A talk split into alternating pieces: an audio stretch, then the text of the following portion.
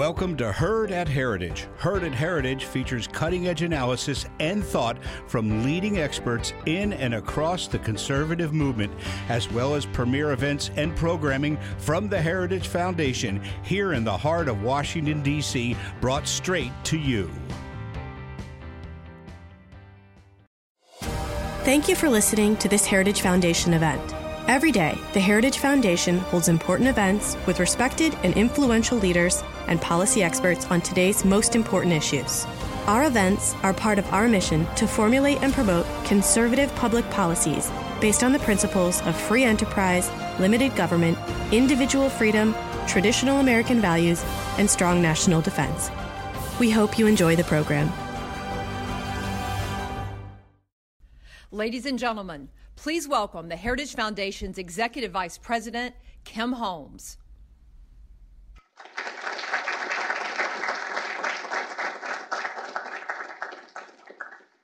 Good afternoon, everyone. Welcome to uh, the Heritage Foundation. Ladies and gentlemen, distinguished guests, it's a real pleasure to have uh, all of you here this afternoon. I'd like uh, especially to recognize uh, representatives of the diplomatic corps who are present today, especially uh, their excellencies the ambassador from Belgium, Mongolia, Sri Lanka, uh, distinguished attendees from many other embassies. A warm welcome to all of you. It's a very busy week uh, for all of you, uh, mainly because of the events surrounding the United Nations General Assembly meeting in New York, uh, so thank all of you uh, for being here and taking time to be here today. I also want to recognize in his absence uh, the Heritage Foundation's founder, uh, Ed Feulner. Ed uh, has uh, long been a spirit behind Heritage's Asia work. He established the Asian Studies Center way back in 1983. Uh, at a time, uh, frankly, when Asia occupied a smaller share of America's collective consciousness than it does today. Uh, appropriately enough, Ed Feulner could not be with us here today because, yes, he's on his way to Asia. But we are here today to celebrate someone else's legacy. In fact, a good friend of Ed's and the Heritage Foundation. Every year for more than two decades, Heritage has hosted a major address on Asia policy in honor of the late B.C. Lee. B.C. Lee was the founder of the Samsung Corporation the company endowed this series of lectures to focus the attention on American policymakers on our shared priority interests in the Asia Pacific region. And we have stayed true to that design all over these years. We've hosted some of the nation's uh, leading foreign policy figures, such as Henry Kissinger in 1995, and also Senator John McCain. And between um, uh, Senator McCain and Henry Kissinger, we've hosted Jesse Helms, Henry Hyde, Condoleezza Rice, Colin Powell, Hank Paulson, and Don Rumsfeld. All of them have addressed us in the name of this series. We are also glad to have the Samsung representatives joining us today to continue in this legacy. Welcome. It seems like uh, we're always talking about China these days, but you know it's actually been that way for a very long time. And we're going back and reviewing the history of the B.C. Lee lecture starting in 1995. Uh, a lot was happening even back then uh, on China issues. There was the third cross straits crisis, uh, which uh, our speaker was involved in, and you'll probably say a few words about that, that happened uh, during the Clinton administration. The same year, Congress squeezed uh, the Clinton administration into granting Taiwan's president a visit to his alma mater at Cornell. Uh, this was just the tip of the iceberg. And all, the 1990s were an extraordinarily active decade on the Hill regarding China. Things quieted down for a bit, but now we're right back at it. Taiwan is constantly on the legislative agenda. The Hong Kong Human Rights and Democracy Act is pending. Uh, there was CFIUS and export control uh, last year. But these were massive undertakings, of course, which had a lot to do with China. And then there's the 5G issue, and there are large scale problems with human rights and religious liberty regarding China. So the plate is completely full over uh, how the United States should be approaching China. But the big difference between now and 20 years ago uh, is that uh, today China is a major power. And the question of how we proceed uh, on America's uh, many interests in the Indo Pacific region in light of this changing situation, in light of the fact that China is now a major, a, a major power in the United States, is a question that's on a lot of people's mind.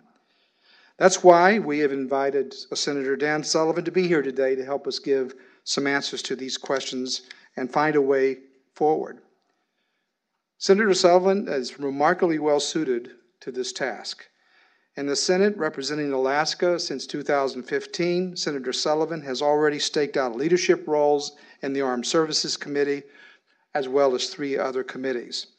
He's particularly focused on military readiness, something that I can tell you that we at Heritage care a great deal about. Senator Sullivan is a colonel in the Marine Corps Reserve with a long and distinguished record of military service, and we thank you for that service. He was Assistant Secretary of State for Economic Energy and Business during the George W. Bush administration in the second term. I was in the first term, so I missed you, Senator. Sorry about that. And he has a master's in foreign service from Georgetown University, a long and distinguished career uh, in uh, serving this country, uh, and now he's serving his country as a senator from Alaska. It's not an easy set of challenges that I've outlined here uh, today, Senator, uh, but we are very much looking forward to hearing your remarks. And so please join me in welcoming Senator Dan Sullivan from the great state of Alaska.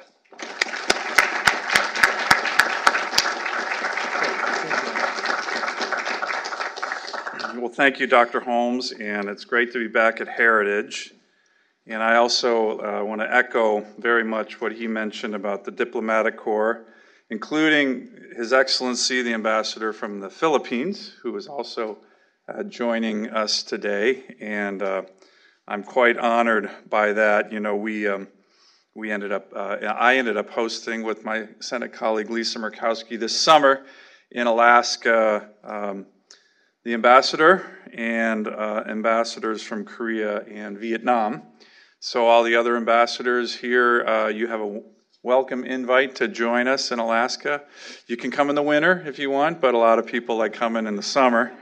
But um, we do love hosting people. And Ambassador, thank you again for coming. It was a great, great visit. We were very honored to have you and others here. Um, it is a special privilege for me to be able to take part in the annual BC Lee lecture, particularly as um, Dr. Holmes mentioned, who has spoken here before. And I want to thank the Lee family for their support in this proud tradition of addressing what are very, very important issues for American foreign policy. And I also want to thank the Heritage Foundation for so much of the great work that they do on so many issues. It truly is an honor to be here. You know, the United States has a long uh, history, very long history in the Asia Pacific, and is recognized for decades, really centuries, that its future is intricately tied to the peaceful future of the Indo Pacific. In fact, access to the Indo Pacific was one of the major arguments used when debating the purchase of Alaska, my state, from the Russians in 1867.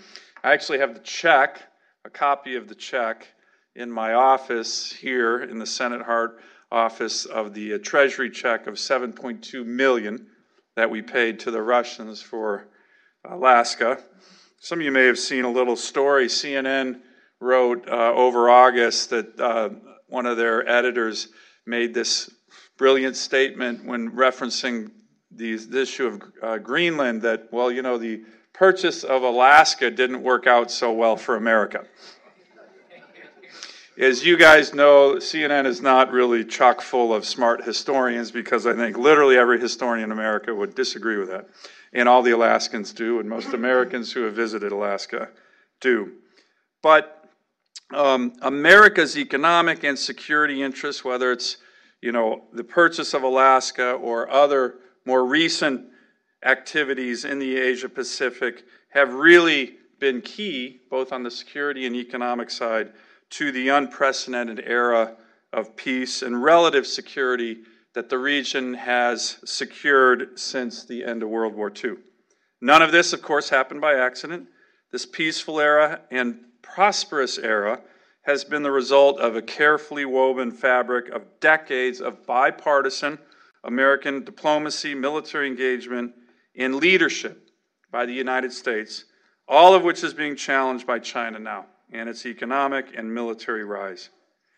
For over two decades, I've actually had the opportunity to view the US China relationship through a variety of lenses, and I'm going to a lot of those experiences have really impacted the way I'm viewing the issue now.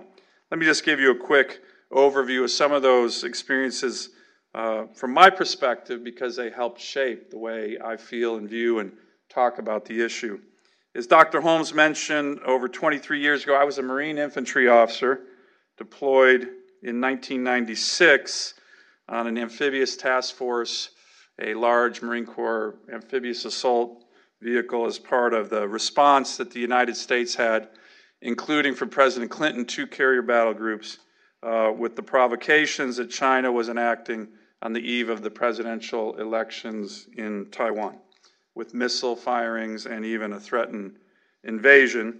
And actually, the ship that I was on was the ship that actually ran the Taiwan Strait during the height of that crisis. So it was a uh, experience a long time ago, but it certainly was an example of American uh, commitment and resolve to one of our allies during a heightened period of tension. Uh, I later served at the National Security Staff of the White House under, Secret- uh, under Condoleezza Rice and traveled to the region a lot. Then I focused on international economic issues with cabinet officials like U.S. Trade Representative Bob Zoellick. I then actually was recalled by the Marines to deploy to the Middle East for uh, about a year and a half, where I was a staff officer to the now ambassador to Saudi Arabia. He was then the CENTCOM commander at the time, U.S. Uh, Army General John Abizaid, and came back later to the Bush administration after my uh, active duty stint and was Secretary's uh, of State, Condoleezza Rice's assistant secretary as Dr. Holmes mentioned, and I mention that because that's when Hank Paulson launched the Strategic Economic Dialogue uh, with China, which was very important. And I uh, participated in all of those as the lead uh, State Department official under what was called the SED with Secretary Paulson and others. I then went home, and this is an important element of looking at the US China relationship because I was a senior state official, state of Alaska official in charge of natural resources and energy and went over to China to try to get them interested in our market and buying exports. Alaska's a small state in terms of people, but we are quite a uh, powerhouse in terms of exports natural resources, fish, minerals. And so uh, we had a lot of engagement with China at the state level, which is also important. And now, as a U.S. Senator, um, I've been what I am referring to as part of a bipartisan awakening in the federal government of the United States of the serious challenges posed by the rise of China. I was very honored uh, early, very early in my career, when Senator McCain, really my first two weeks in the Senate in 2015, uh, reached out to me. And if you knew the great late Senator McCain, um, he didn't really give you a lot of choices, but he said, Dan, you care about the Asia Pacific. Alaska's in the Asia Pacific in many ways. You've deployed out there. I want you to work with me on Asia Pacific issues. Travel there, meet the leaders, and, you know, literally in that regard, I pretty much felt like I didn't have a choice. So I said, "Yes, sir, I'll do it." And um, but it was a great honor, and I did travel uh, in the region and have traveled as a senator with Senator McCain and others, including a trip to China last year that I'll talk about, my first as a uh, U.S. Senator. But here's the thing that's so interesting, and it really is a change. When I first arrived in the U.S. Senate in 2015, I was surprised by how few people in the Senate were actually talking about uh, China. We're actually talking about the challenges. I would go down and give a speech about once a quarter on the challenges, and yet some of my speeches were actually saying we need to focus on this more. We need to focus. Opportunities, yes, but certainly challenges. And I thought there was not a lot of focus. I'll tell you a side story that was quite interesting on one of the speeches I gave. It was right before I was invited as a freshman senator. I was quite honored. I'm sure Senator McCain had something to do with it, but um, to meet with a small group of senators when uh, President Xi Jinping was in uh, Washington. and I was able to meet with him. And before that speech, I had given a speech on the floor and quoted a new an author who was writing a new article, Graham Allison, called the Thucydides Trap. And of course, that's common knowledge now, but at the time it was in a in a wasn't the book yet. And I had mentioned this on the speech in, on the Senate floor, and a couple of my colleagues before the meeting with President Xi said, "Hey, well, I watched your speech. That was interesting. Now, what's this Thucydides trap idea?" And so, anyways, we talked about it. Met with the president of China, and one of the first things out of his mouth in the meeting was that one of the most important things we can be doing, United States, China, is to avoid the Thucydides trap, which is quite interesting that he was saying that. We were saying that, and I think that's important that we have that common ground. But you can't give that speech anymore, the speeches I used to give on the Senate floor where people need to talk about China. Everybody's talking about China. And I think that's good. I think it's awakening.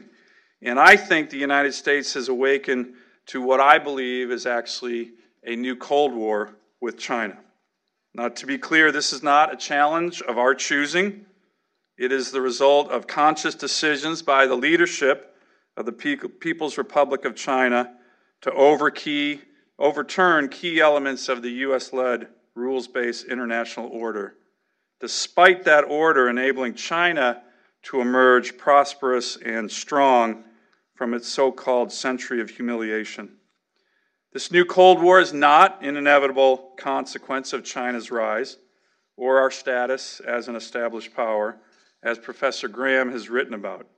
Rather, I believe it stems primarily from China's rejection of becoming a responsible stakeholder in the international system that the U.S. has led since the end of World War II. A system, as I mentioned, from which China has benefited probably more than any other country in the world. But to recognize a new Cold War exists with China does not mean that the nature of the global challenge is similar to or identical to in any way of that posed by the Soviet Union. However, it does mean that the U.S. and our allies need to recognize the challenge and counter it in ways that avoid major conflict without compromising our core values and interests and those of our allies. So, let me talk a little bit about what I call the awakening. Ever since President Nixon initiated the opening with China, many hoped that its political and economic system would open up as the country developed and joined the international system.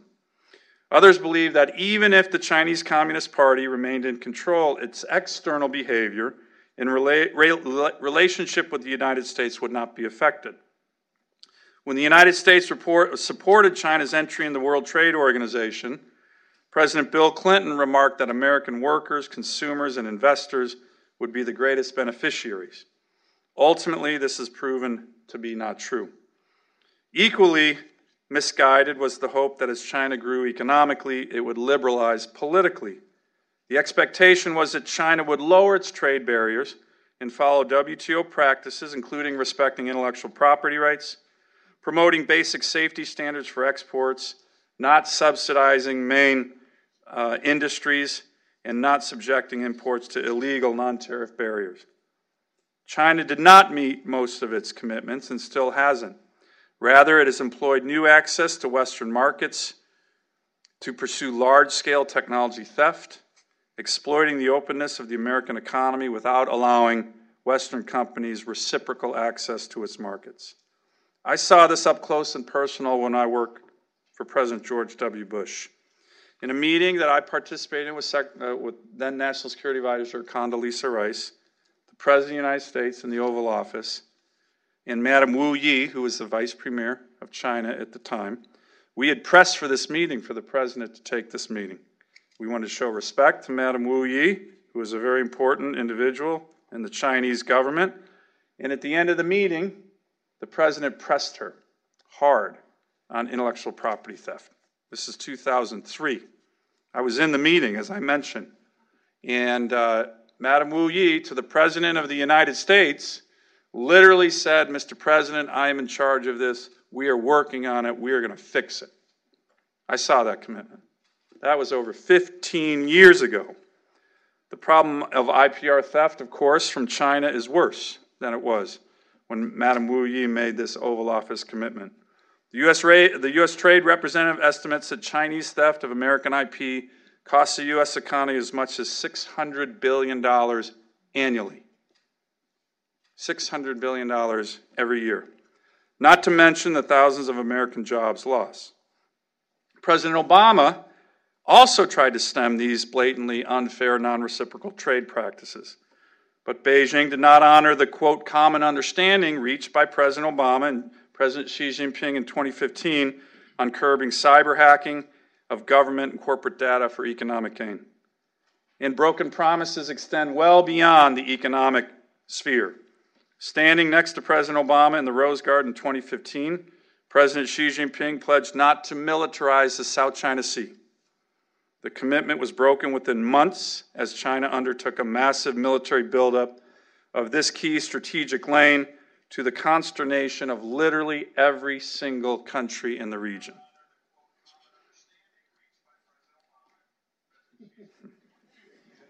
Is that an echo of me here? Okay.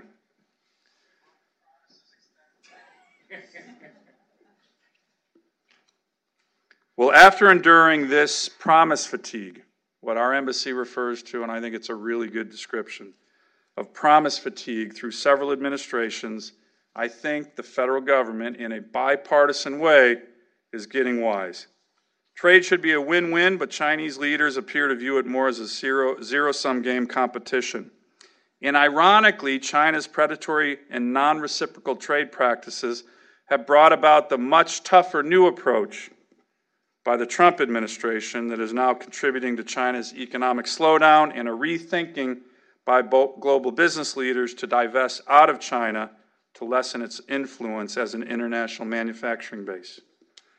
Now, this current state of affairs between the United States and China was not preordained. In 2005, then Deputy Secretary of State and future World Bank President Robert Zoellick encouraged China to become, quote, a responsible stakeholder in the international system, which had done so much to enable its rise and prosperity. Zoellick's well regarded speech, in essence, challenged China to change its behavior to support and promote, and certainly not undermine, the U.S. led liberal economic order that had brought peace and prosperity throughout the globe after World War II, but particularly in the Asia Pacific. And for a time, it appeared that China's leadership was serious in contemplating America's offer to be a responsible stakeholder. There are stories, and I certainly saw a few, that the Chinese Communist Party was seriously considering the Zoellick American offer, even contemplating many reforms that included some democratization, liberalization. Uh, externally, I saw as a U.S. Assistant Secretary of State, as I mentioned, traveling to China very frequently with Secretary Paulson, that in meetings we had, including with President Hu Jintao and others, that they talked about the term in these meetings of responsible stakeholder. So you know it was getting a serious look. But over time, it has become increasingly clear that the Chinese Communist Party leadership has, out, has rejected this American invitation to be a partner in bolstering the international economic order that has benefited China so much. In fact, China is now working to systematically build an illiberal sphere of influence that threatens to exclude America and erode the alliances that we have kept in the region for decades. The challenge we face today is rooted in the belief that the Communist Party of China must popularize its authoritarian model abroad to ensure China's rise as a great power under party leadership. President Xi Jinping made that clear at the 19th Party Congress, championing China's quote, model as a new option for other countries and nations who want to speed up their development, unquote. The Chinese Communist Party view of the relationship between the individual to the state differs fundamentally from the concept in the democratic West, and its foreign policy is driven by the desire to ensure China encounters no resistance in exercising its authoritarian prerogative. And this is a very important point to always remember, and I think is important for American policymakers to remember. The Chinese Communist Party's primary goal in domestic and foreign policy is to ensure the survival and preeminence of the party. A key driver of competition today is China's ambition to protect, project its authoritarian model abroad. China's development under a Leninist political model serves as an inspiration for some illiberal actors and aspiring autocrats around the world. It uses its economic influence as a means of exerting political pressure. Additionally, Chinese companies and state owned subsidized industries are not bound by anti corruption laws that American and Western companies must adhere to. China's indifference to established standards of transparency and project implementation through its One Belt, One Road initiative results in elite deals that concede corruption abroad, weaken prospects for long term prosperity, and undermine sovereignty. China is looking to undermine democracy and human rights and the rule of law in international institutions. From pushing its norms for controlling cyberspace to silencing critics of its human rights record to pushing for enforcement of the One Belt, One Belt, One Road initiative at the United Nations, China is using its growing voice on the global stage to legitimize an approach at home and abroad that undermines U.S. interests. A recent Hoover Institution study argues that China is looking to gain influence in the United States to shape attitudes and ultimately American policy towards China. And although we have not experienced the same level of political interference as our ally Australia, where politicians and donors linked to the Communist Chinese Party have tried to sway the country's policy on sensitive issues, China is clearly engaged in what the National Endowment for Democracy calls a significant sharp power campaign to influence American policy here at home politically. So, what should our response be? Well, fortunately, the Trump administration and members of Congress on both sides of the aisle have awakened to the long term challenge to America's national and economic security that China poses. Trump administration's more realistic approach on China laid out in its well received national security strategy and national defense strategy, as well as Vice President Pence's key Asia speeches, offer a clear eyed view of Chinese ambitions and our need to counter them. At a time when there's not enough bipartisan agreement in Washington, there is broad bipartisan focus and agreement within the United States on these strategic challenges posed by China. I see this regularly with my colleagues in the U.S. Senate. So, what should we do? What should our policy be? What principles should we focus on? Well, I believe we should undertake a coordinated strategy of what I call firm strategic engagement with China by continuing to emphasize the opportunities of our shared interests with China in that country becoming a responsible stakeholder in the U.S. led international order, while firmly at the same time countering China's efforts to undermine that system through the establishment of their own illiberal global model, particularly where such actions threaten U.S. strategic interests and those of our allies. Such a strategy should be based on continued engagement, not isolation with China to work to find common interests and solutions that avoid conflict. But such a strategy, such a strategy should also draw from elements of the successful American strategy of containment that enabled the United States to prevail over the Soviet Union during that decades long Cold War. In particular, building on the Trump administration's national security strategy, I believe our country should address the geostrategic challenges posed by China by emphasizing five core pillars in this relationship. One, securing reciprocity in the bilateral trade relationship.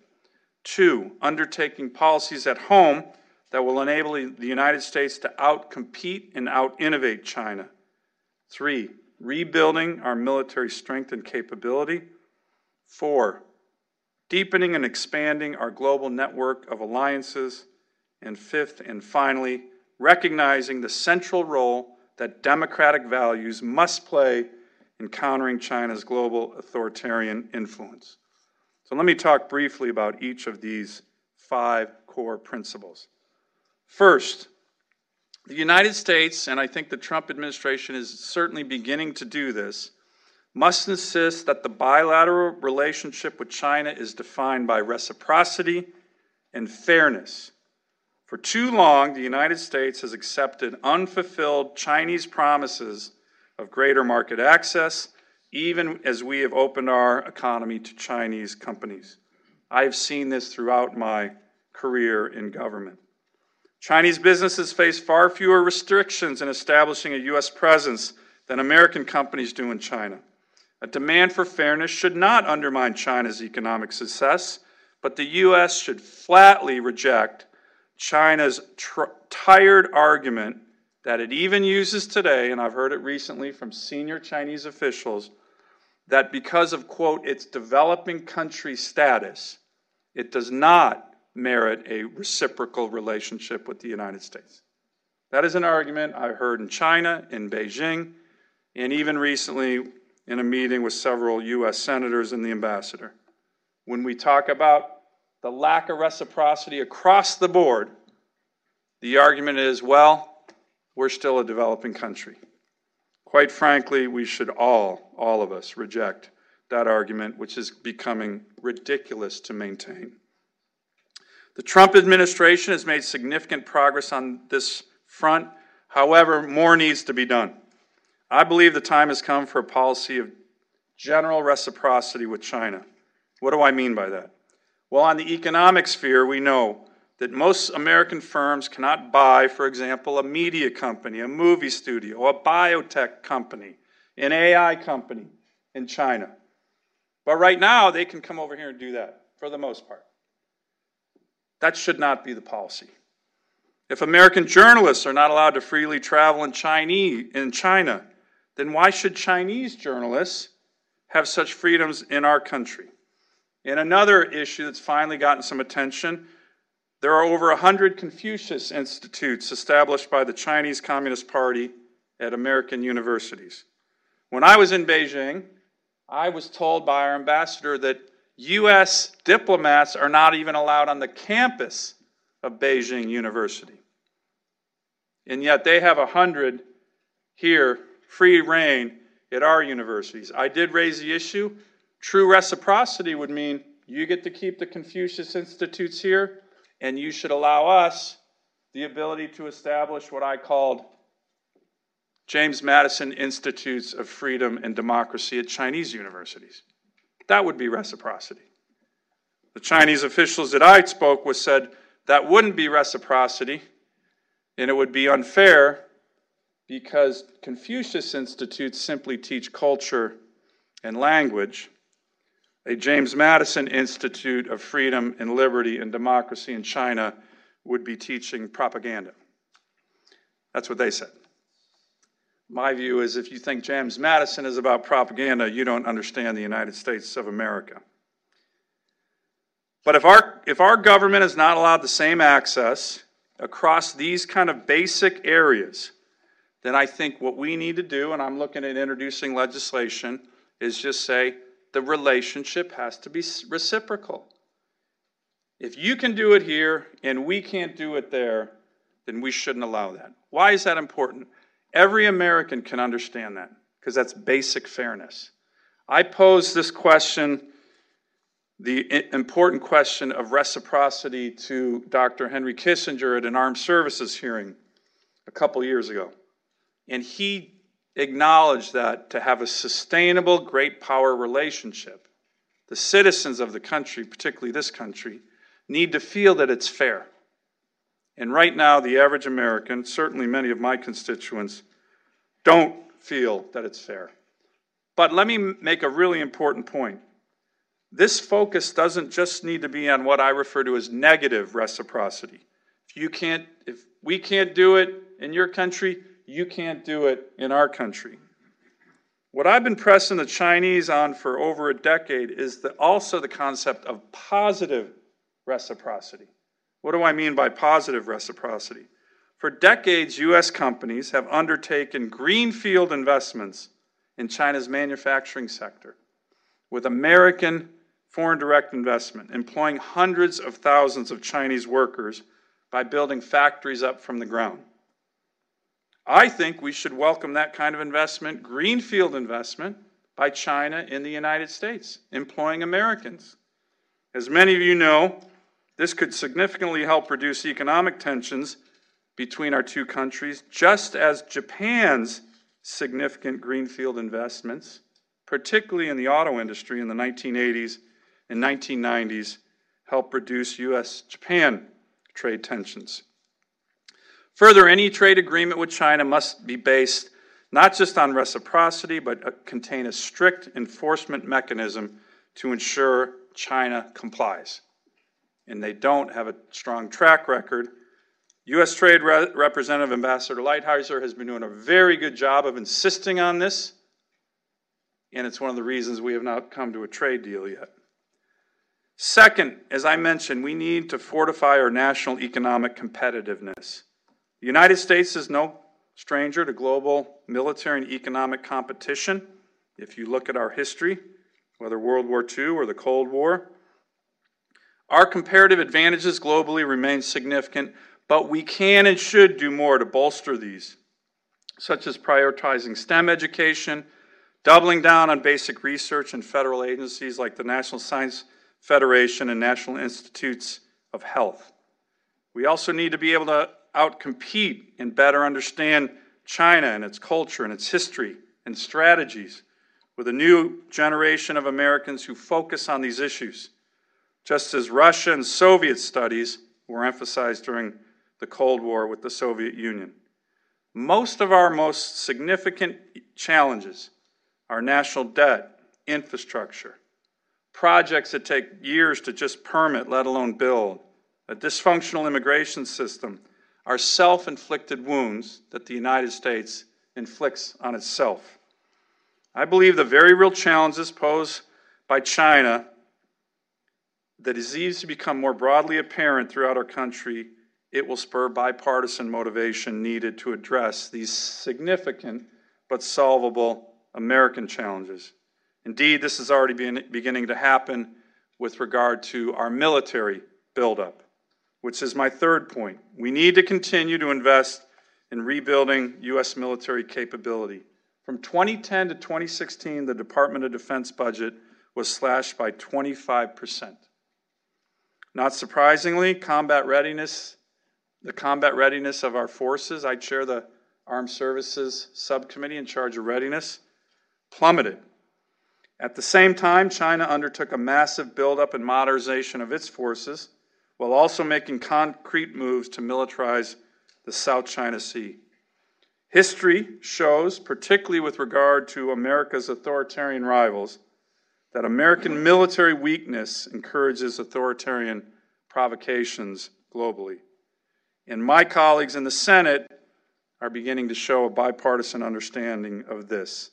The last three National Defense Authorization Acts which have solidified the Trump administration's national defense strategy, focusing on the Asia Pacific in great power competition with China, have had very, very strong bipartisan support. As a matter of fact, I think the last one that just passed this summer had over 85 senators voting for it. This National Defense Authorization also has a provision that I authored that's focused on a reorientation of our forces in the Asia Pacific and the posture to look at how they should be co- coinciding with the national defense strategy. As we continue to engage China, a strong U.S. military provides a hedge against Beijing contemplating risky and destabilizing military actions as their military strength and capabilities continue to grow. Fourth, the recalibration of our relationship with China should be done in partnership with our allies.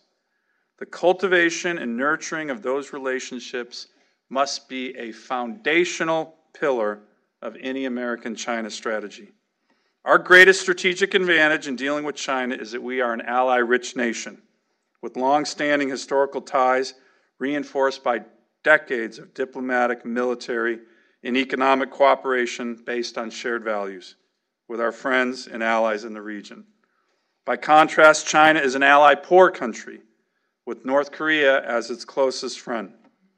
The Trump administration's Indo Pacific strategy recognizes the value of deepening our alliances with countries like Japan and South Korea and the Philippines and Australia, ex- while expanding partnerships with countries like India and Vietnam.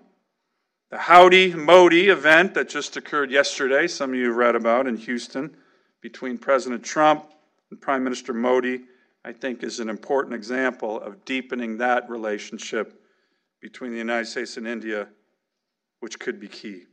But U.S. actions need to do more to bolster this element of America's strategy. And the type of alliance management that we have, not just in Asia, but in Europe as well, is critical for our overall strategy with regard to China. For example, for example, NATO allies have valuable equities to bear in Asia, including British and French freedom of navigation exercises in the South China Sea in defiance of China's claims to an exclusion, exclusive sphere in that international waterway, which virtually no other country in the world recognizes. The unity of the West is essential in maintaining high global standards and transparency, accountability, anti corruption, peaceful resolution of conflict, and the importance of international law, particularly in the global common areas of sea and space and cyberspace. And we must also work with our allies to manage the national security risks inherent in incorporating, Chinese equipment in national telecommunications and cyber networks such as their 5G infrastructure. No country wants to return to the Chinese imperial system of Middle Kingdom vassalage that many in Beijing see as their destiny. Strong alliances will be crucial in implementing the fifth and final pillar of the strategy that I've laid out with China, and that is the understanding that our democratic values are a critical element and comparative advantage in this new Cold War. When President Reagan laid out his vision in his famous Westminster speech before the British Parliament in 1982, in which he, in which he launched the National Endowment for Democracy, he argued that America would win the Cold War not through simply hard power alone, but through the power of our ideals. As he reminded his audience and our close allies in Britain, Quote, any system is inherently unstable that has no peaceful means of legitimizing its leaders. China's unelected rulers, like all authoritarians, fear their own people. China has developed an Orwellian social credit score to rank its people while detaining as many as 1 million Chinese Uyghurs in concentration camps. Why else does the Chinese Communist Party invest so heavily in facial, and gait recognition technology to monitor their own Chinese citizens? Why, why comprehensively censor the internet to preclude even the most glancing criticism of the Communist Party and its leaders? Why do China's internal security services employ more people than the People's Liberation Army, the world's largest military? President Reagan saw the power and promise of our democratic ideals as a potent, critical instrument to challenge America's global rival, then the Soviet Union, because the aspiration to freedom is universal and remains the core commonality that underpins the United States' strongest partnership with other nations, many represented here. The belief that liberty, democracy, and free markets reflect and strengthen the size of our alliance system is something that is so fundamental to the United States and our allies. Helping countries protect their sovereignty so they can be responsive to their citizens and effective part- partners of our nation is imperative at a time when Chinese influence risks pulling nations into a new sinosphere hostile to American interests and our democratic ideals. As Vice President Mike Pence said at the Asia Pacific Economic Cooperation Summit last November, quote, nations that empower their citizens, nurture civil society, fight corruption, and guard their sovereignty are strong homes for their people and better partners for the United States. And that is why America must recommit to helping nations protect their institutions and defend their sovereign independence. One important way to do this is through organizations such as the National Endowment for Democracy, the National Democratic Institute, and the International Republican Institute, which works with local partners around the world to strengthen democratic institutions, bolster awareness of Chinese Communist Party influence tactics, and foster transparent and accountable governance. I'm proud to say that Dan Twining, the president of the IRI, of which I chair, is here today, and he's continuing to do a great, great job. So let me conclude by predicting that the challenge I describe is going to be with us for decades. We must face it with confidence and strategic resolve. America has extraordinary advantages. Our global network of alliances, our military power and economic leadership, our innovation society, our abundant energy supplies, where we are now the number one producer of oil, natural gas, and renewables in the world. World class universities, the world's most productive workforce, and a democratic value system that makes countries far more comfortable as American partners than as subservient members of a new Middle Kingdom led by China. As a result of the long twilight struggle with the Soviet Union, we also know what works maintain, maintaining peace through strength, promoting free markets and free people at home, and having the confidence in George Kennan's insight that the Chinese Communist Party, like the Soviet Communist Party, likely, quote, bears within it the seeds of its own decay. While democracies are resilient, adaptive, and self renewing, vulnerabilities embedded in many of China's perceived strength, strengths are there. One man rule creates political, acute political risks.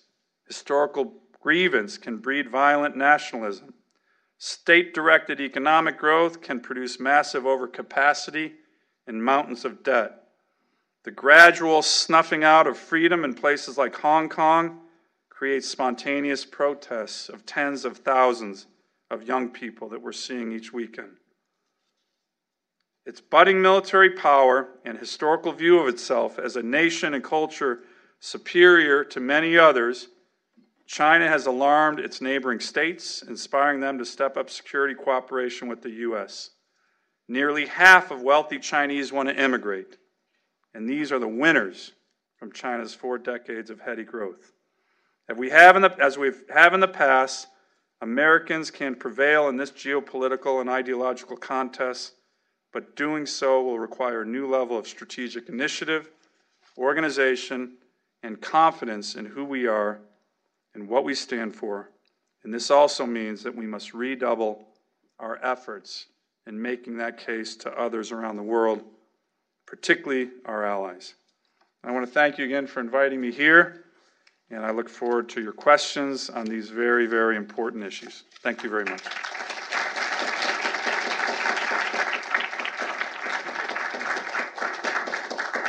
Well, thank you so much for those those remarks. Extraordinarily thoughtful and, and, insightful. I'm Walter Lohman, director of our Asian Studies Center here at Heritage. I know many of you. Uh, I think we've got time for maybe two questions. Huh? Yeah, that's all right. Uh, right, right in the back, right in the back. We have a microphone. To, yes.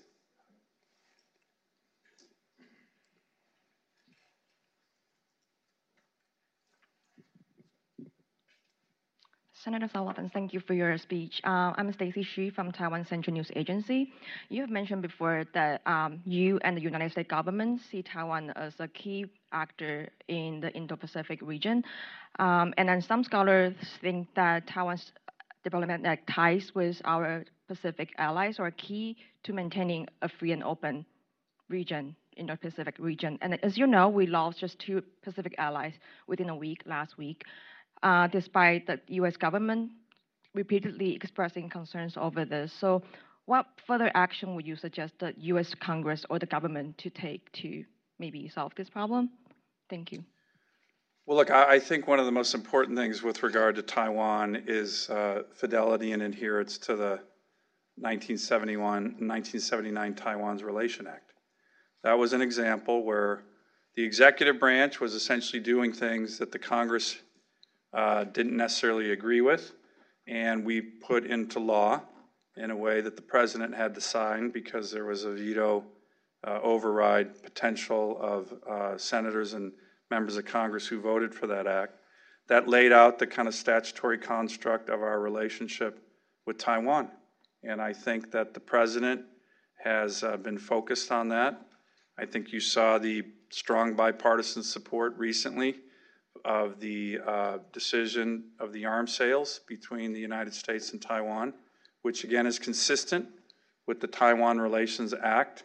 But to me, I think that that staying uh, true to that and staying consistent with that can bring about the most uh, stability in the Taiwan Strait region, which is where we do not want to see uh, any kind of conflict or non peaceful resolution of that issue, which of course is important to Taiwan and a sensitive issue for China as well.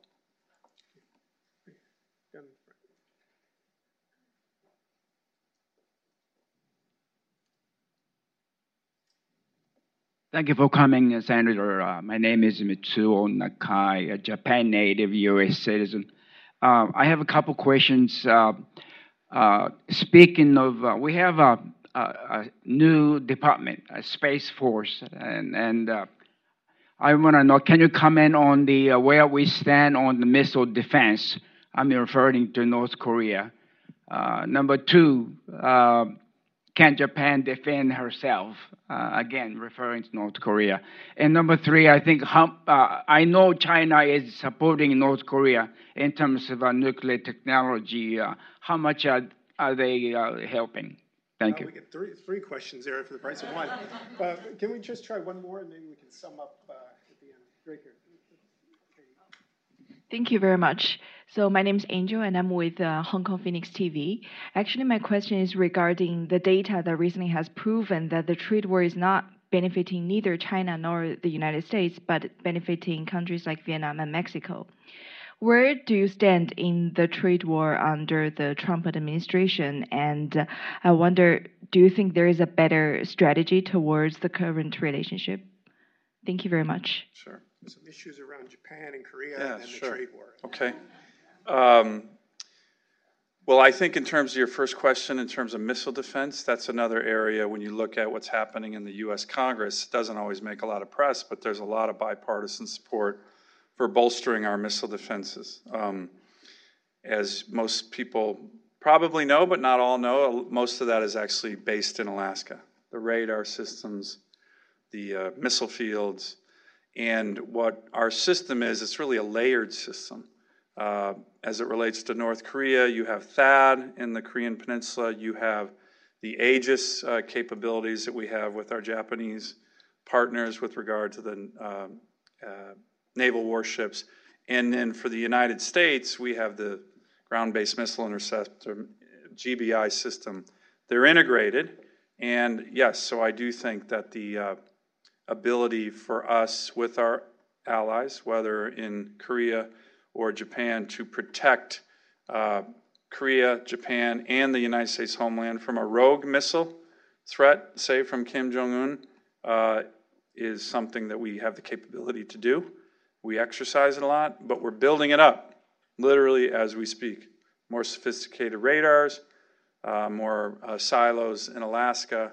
And so it's an important question because I do think, you know, part of the reason that uh, the North Koreans initially came to the table, a lot of people focus on the maximum pressure campaign in terms of sanctions by the United States and our allies, which I think was important. But it was also, I think, a buildup of our missile defense capabilities that um, uh, the North Koreans have been noticing and recognize that if they tried to actually shoot one or two or three missiles, uh, that none of those would be effective. So I think that that's another reason. Um, the other issue on, about the trade war? yeah. Well, look, I think a lot of the, I think a lot of, you know, it's the, the, you know, the so-called trade war, from my perspective, is something that we we finally woken up to In my view, the Chinese have been conducting a trade war, as I mentioned in my speech, promise fatigue. I, I have been in several meetings with senior Chinese. They're going to commit to this, commit to this, commit to this. They don't follow through on anything. And it's a frustration. So the idea that somehow we started a trade war, I think the president finally just said, enough, enough. Uh, we're going to take this a lot more seriously. So, how can we end the trade war? A reciprocal trade relationship, certainly. Um, there's a lot of trade reports that we were close to a deal and that the very strict enforcement criteria that the United States demanded, uh, that at the end of the day, the Chinese leadership walked that back. That's, I haven't heard that directly, but that's in all the reports. And you can see that that's been their MO, their modus operandi for decades. You get an agreement, you get close, and then you walk it back. We weren't going to let that happen. So my view is a more reciprocal relationship, China keeping its promises that it makes and having an enforceable mechanism by which to enforce the commitments that have been made. Those are the recipes for a deal, and I think our uh, government should stand firm until we get that. Now, one area where I do think we could work more is if we did this in conjunction with our allies. Every one of our longstanding allies European, Japanese, Korean, Philippine, Canada, Mexico they have the same challenges with the Chinese that we do intellectual property theft, non reciprocal trade relationship, forced technology transfer. What we should be doing is working closer with our allies all of us together going to the Chinese saying, this is unacceptable.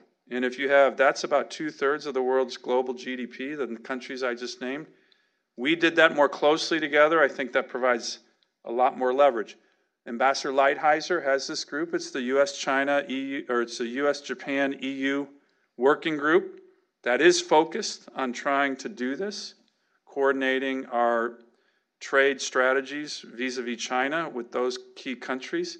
And I think we need to do that and include more countries because there's not a country that I just named that doesn't have the same challenges with the Chinese system where they don't keep their promises and um, they undertake non reciprocal trading relationships that if we work together with our allies, I think that's going to provide us more leverage to get to a deal that everybody can accept. Thank you. That was such a fine speech. I wish we had a lot more time to talk about it. But, well, uh, I'm sorry I went long, but we. That's all right. Well, we'll have to pick it up on Twitter. We'll pick yeah. it up on Twitter later. Okay, thank you thank very you much. Please join okay. me in thanking Senator thank Sullivan. You. Thank you.